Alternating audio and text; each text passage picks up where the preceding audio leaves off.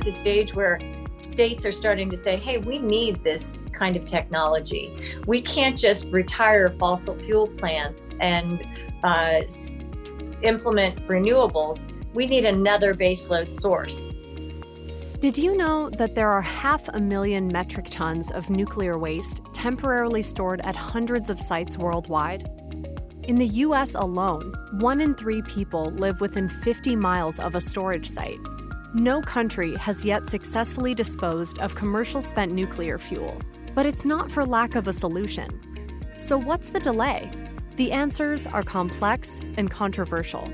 In this series, we explore the nuclear waste issue with people representing various pieces of this complicated puzzle. We hope this podcast will give you a clearer picture of nuclear waste, the whole story.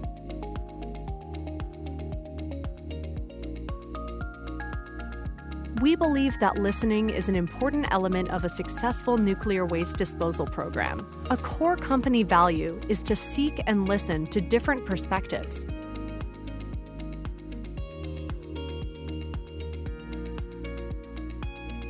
Opinions expressed by the interviewers and their subjects are not necessarily representative of the company. If there's a topic discussed in the podcast that is unfamiliar to you, or you'd like to more closely review what was said, please see the show notes at deepisolation.com slash podcasts. Hello, I'm Carrie Hulak, Deep Isolation Communications Manager. My guest today is Susie Jaworowski, former Chief of Staff in the U.S. Department of Energy's Office of Nuclear Energy. Susie was the first woman to serve as chair of the International Framework for Nuclear Energy Cooperation, an organization dedicated to nuclear energy issues.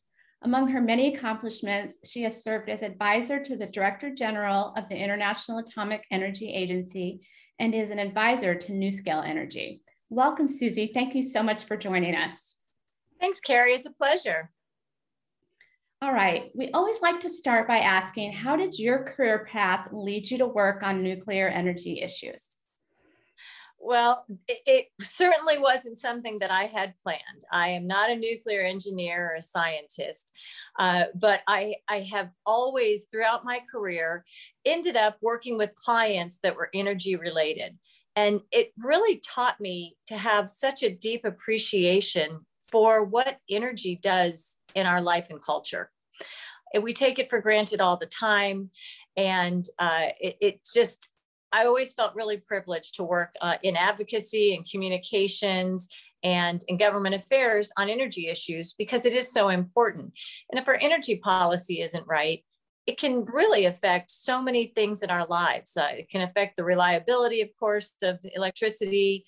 It can also affect uh, the cost of the goods we buy. If the price of electricity goes up, the price of bread goes up. And so I was very fascinated by that. And I had worked in all different kinds. I work I did some work for utilities and my clients. I had some fossil fuel clients in the past. And when I got to the US Department of Energy, I asked to work in the Office of Nuclear Energy because I really admired the large scale power, zero carbon emissions. And it seemed like such a mystery how it really worked and um, it was it was a chance for me to come in from an administrative point of view but quickly became an advocate because it's such amazing power that i felt is really underutilized so that's that was how i got to be working in the office of nuclear energy so, as Chief, Chief of Staff in the U.S. Department of Energy's Office of Nuclear Energy, work to help the U.S. become energy independent. So, this term describes a country's dependence on foreign oil. So, maybe share what you learned while navigating such a complex responsibility and, and share why it's so important. Oh, that, that's a really good question. And I was so honored to be a part of that team uh, that helped us to be energy independent. And one of the things that I learned was how strategically critical energy is for national security. You know, that and again is something that cannot be overstated.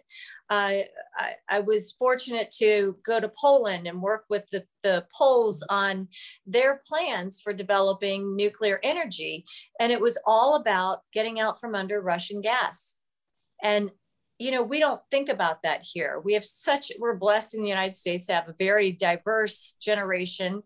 Um, depending on where you live, it may be all different kinds of things, but uh, it gives us a lot of security and it gives us a lot of independence. And so to work with, um, you know, Romania, Poland, other European countries that uh, want to get away from relying on one source for their gas uh, really taught me how crucial this energy source is. It, it, people's lives depend on it. And it's something really for countries to think about and work together to deploy. Mm-hmm. Not only is it the clean energy benefits that we're all big fans of and so appreciative, it also gives independence to countries. And then they can pursue their own freedom, which really I think is, is pretty awesome. And what, what role do you feel nuclear can play in that right now? And I mean, imagine you that would be a, a key part of that moving forward in our, our energy future. Yes, I mean, nuclear is so crucial uh, for many reasons. If, if uh, primary, I think most people think about the carbon emissions reduction goals today, but um, you know, you look at the taxonomy in the European Union right now, and they are including nuclear as a green energy source. That is fantastic. I, I think that's a no brainer, quite honestly. I, I feel that, um, you know, we have to have realism in our energy policy. And realistically, Fukushima was among the largest disaster that anybody could have ever imagined. Uh, no one ended up dying as a direct result from the radiation there. We know that there were two people who drowned on site at the plant. Um, and, but the, the response to it uh, was big and was, you know, you, you do what you do at the time with the best intentions and, and security in mind. But I think some countries overcorrected by immediately shutting down all of their net nuclear assets. Um, Japan, I have to commend them. I was at Fukushima myself, and they did a uh, very good job of taking what was, as I said, a huge disaster, the world in to help not only mitigate the problem, but also to learn from it.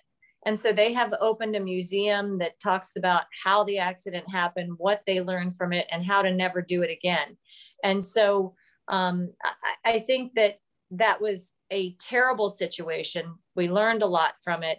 Um, and some countries did overreact on that. Moving forward, I think we take the lessons learned. Uh, we, you know, it really is such a safe energy source compared to other energy sources. It is so much safer. Um, you know, the mortality rate for nuclear is almost next to nothing compared with other sources. And yet people are still so frightened and have a perception of being scared of nuclear. And, and that's something that I think we in the industry have to do a better job of telling our story. I think the next question, we'll also get to that a little bit, um, kind of because I wanted to ask you about at the Office of Nuclear Energy, you were the political liaison between the office and the Secretary of Energy and the White House. And when we get into politics, we often hear solving nuclear waste is a political issue, not a technical one. So um, maybe you could talk some about what were the perception issues you dealt with, what were the challenges you faced in bridging that technical political divide over nuclear energy and nuclear waste, which is you know the thing that's so scary to people as you just touched on. Exactly. And, it, you know, that is such a complex landscape to navigate. Um, but if you cut through all of the uh, different divide, because there's divide um, between the two parties. There's divi- divide within each party about how we deal with spent fuel.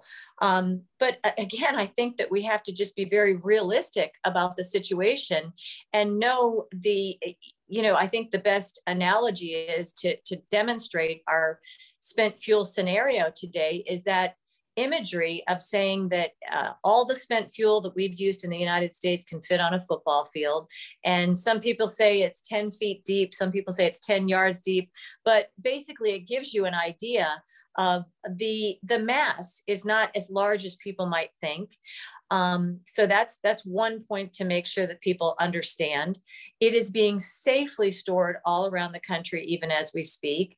Uh, Yucca Mountain was an ideal repository for the spent fuel, and um, I think it's important for us to think in terms of moving forward in the future that that spent fuel can be reused again. There are other countries that do that. You know, there's 96% fuel left in the fuel rods that are used, and um, there's no reason that we can't reuse that when the time is right, when the budgeting is right.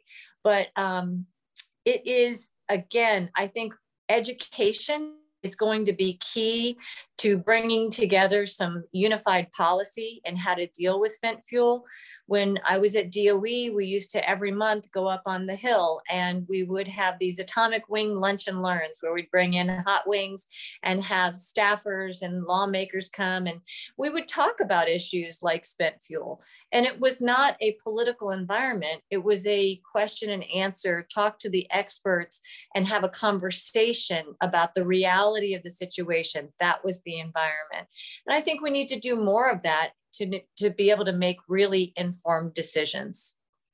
Right, because what will it take for the US to see that progress forward when it comes to disposing of spent fuel and moving past Yucca Mountain, which seems to be at a stalemate? Correct. I agree. Yep. Besides education, what else do you think it would, would it take to see any progress on a on a repository?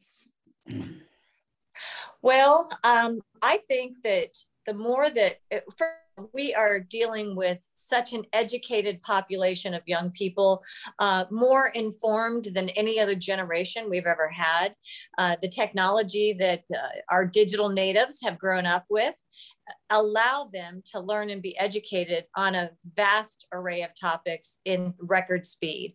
And so utilizing those social media outreach channels, things that are informationally based like Reddit. Um, I think that's a place where people who really care about issues can go to and find uh, in-depth information in a quick digestible easy way to learn about it so i'd say leveraging the channels where people are reading and learning um, can you know we can't forget about the uh, actual newspaper and the old-fashioned kinds of channels as well but education engagement um, not fear. We can't use propaganda. We have to be realistic about the benefits and the drawbacks um, because eh, people are smart and they understand, you know, that there's no purely perfect source of electricity.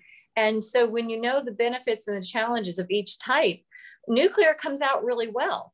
And um, finding ways to deal with our spent fuel is a national imperative. And so being realistic about ways that it can be stored, it can be uh, accessed again, and um, being able to just, you know, be honest about what the situation is and then try to educate people and have a respectful conversation.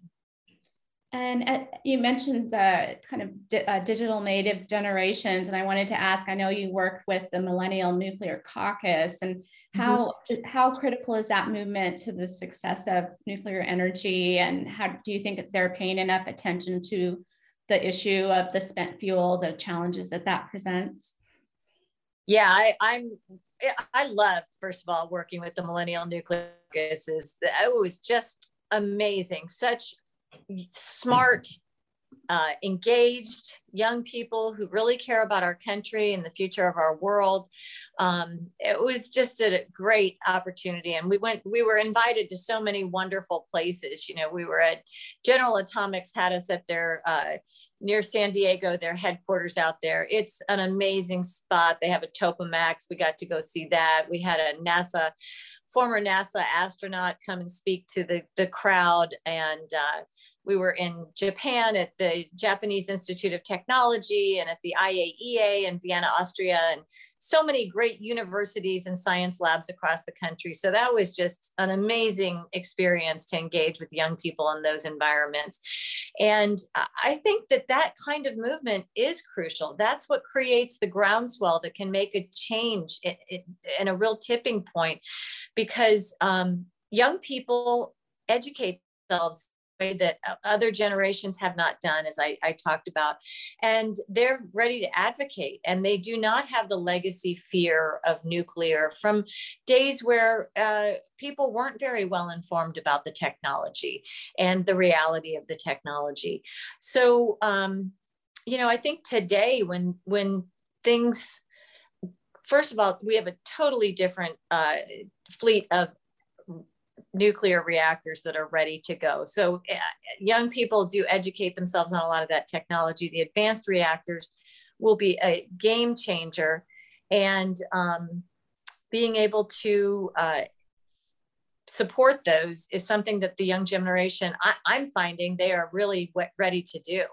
Um, when I talk about SMRs, uh, generally people are they realize they're talking, oh that's that uh, modular nuclear, right? You know, and they they have some familiarity and a much more positive impression because people have been educated on it.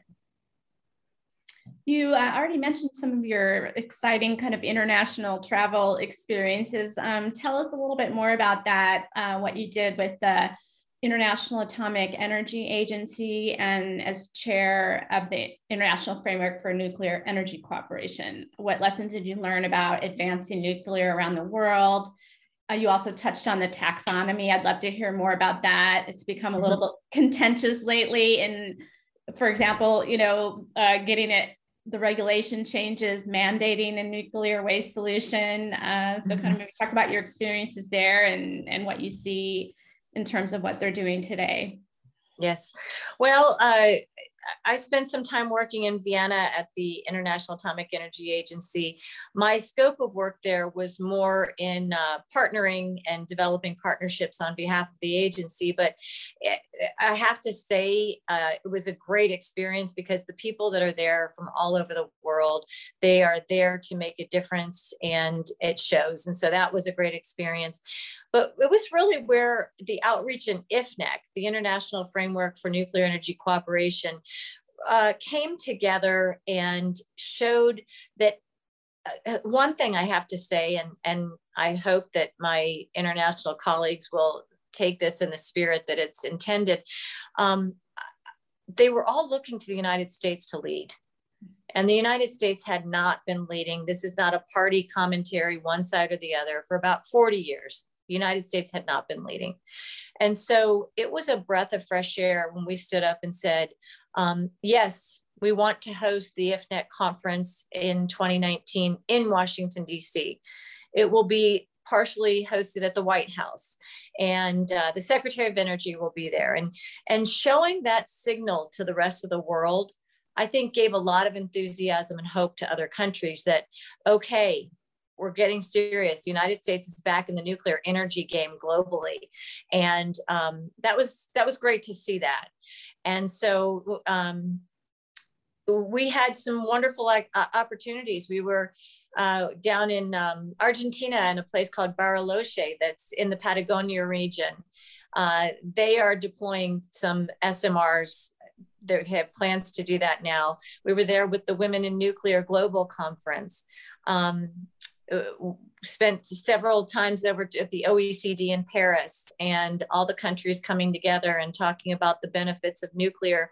And all of those conversations and trips and um, um the opportunity to meet with people and uh, get to know them as individuals, even though they're representatives of all these different countries. You know, our executive committee had people from Kenya and um, Argentina and Poland and Romania and China. And so they're all just people. And it was a fabulous opportunity to learn from them. But what, what I'm finding really exciting is now looking at what's happening in the country, in our country, in terms of deploying SMRs. Because the reality is that we're at the stage where states are starting to say, hey, we need this kind of technology. We can't just retire fossil fuel plants and uh, implement renewables. We need another baseload source. And they're really starting to see that. Uh, I know West Virginia, Indiana, Wyoming, several states are changing their existing legislation to inc- incorporate SMR specifically, if not just advanced nuclear And we're starting to see that tipping point. So it's gone from conversation to deployment, and uh, it's really happening. And so it's an exciting time to be involved in nuclear. Um, industries like electric vehicles, like um, high speed computing, like uh, digital currency development require more energy than our current system can provide. If the United States wants to house these advanced future industry, we need to deploy nuclear to make sure we have a clean source to do that. How important is it, and what conversations have you heard in the SMR community about having solutions for the waste in place. Is that a conversation that's happening yet? Um, what you know, what what how important is that? Do you think to the public to feeling more comfortable with this uh, with the reactors being deployed? That always comes up. You know, the that's one of the obstacles that always comes up, and we have to address it face on. Uh, we just had a hearing here in Indiana. Uh, the Indiana Senate Utility Committee put forth a bill, Senate Bill 271. It's called the SMR bill. I'm glad they've named it so straightforward and appropriately. And it uh, that was one of the big questions that came up was what about the spent fuel? And when uh, there were several people here uh, from the Nuclear Energy Institute, the US DOE, um, the NCSL was here, and when they told the actual story about what the reality is with spent fuel, that it's currently being safely stored, it can be safely stored, it can be transported safely.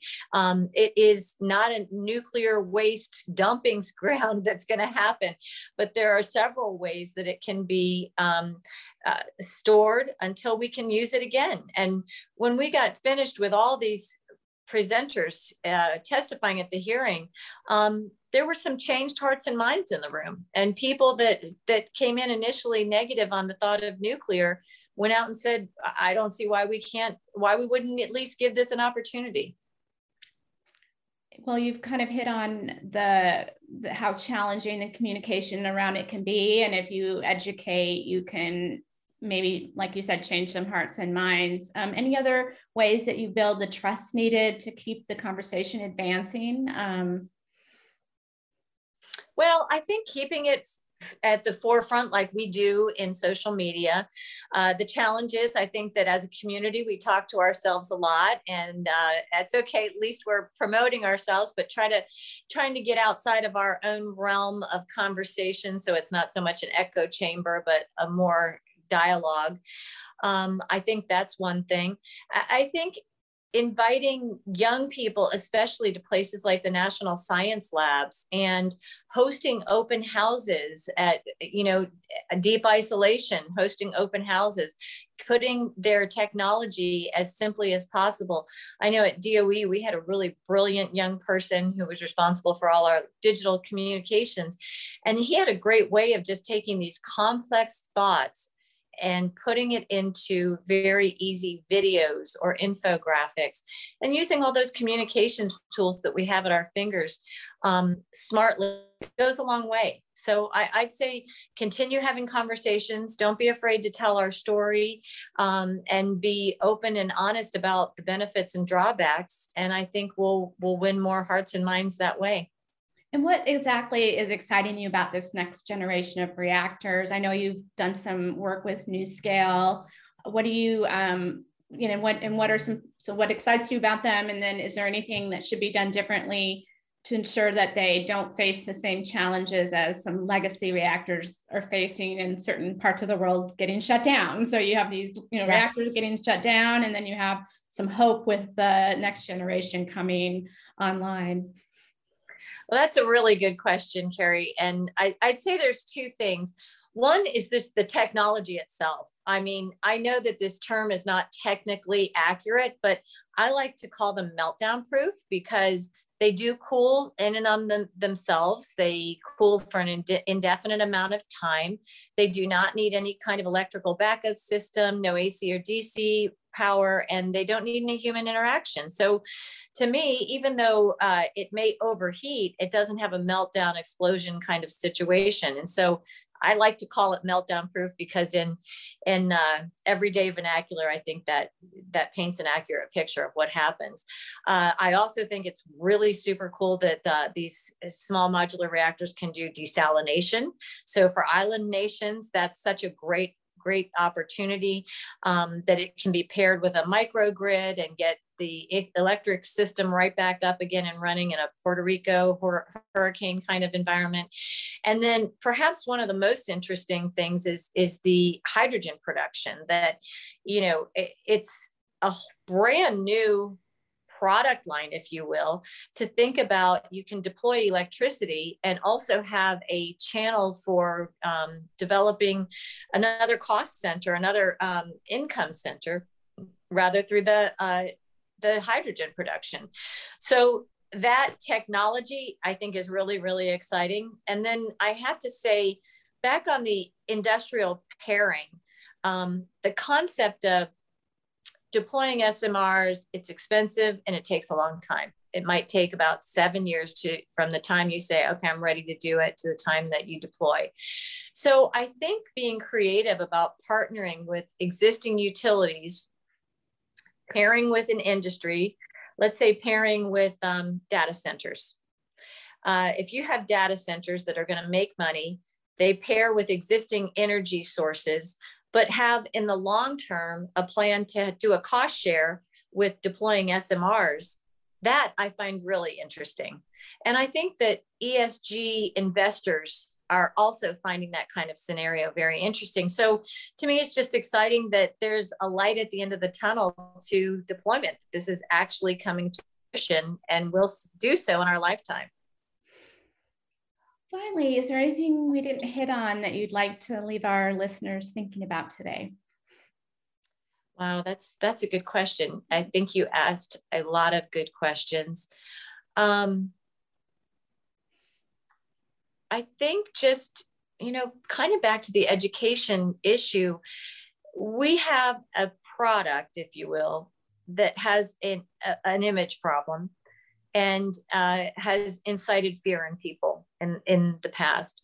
And I think just the more we can be very honest about what the situation is and educational, uh, I think it'll go a long way. And I'm just really excited because I, most people under 40 that I, uh, when I tell them I work in nuclear, they're excited and they want to know more about it. So I'm excited that the young generation is so well informed and so positive about nuclear energy. And um, just ex- can't wait to see what happens in the next 10 years. Okay, well, thank you so much for joining us today. Thank you so much.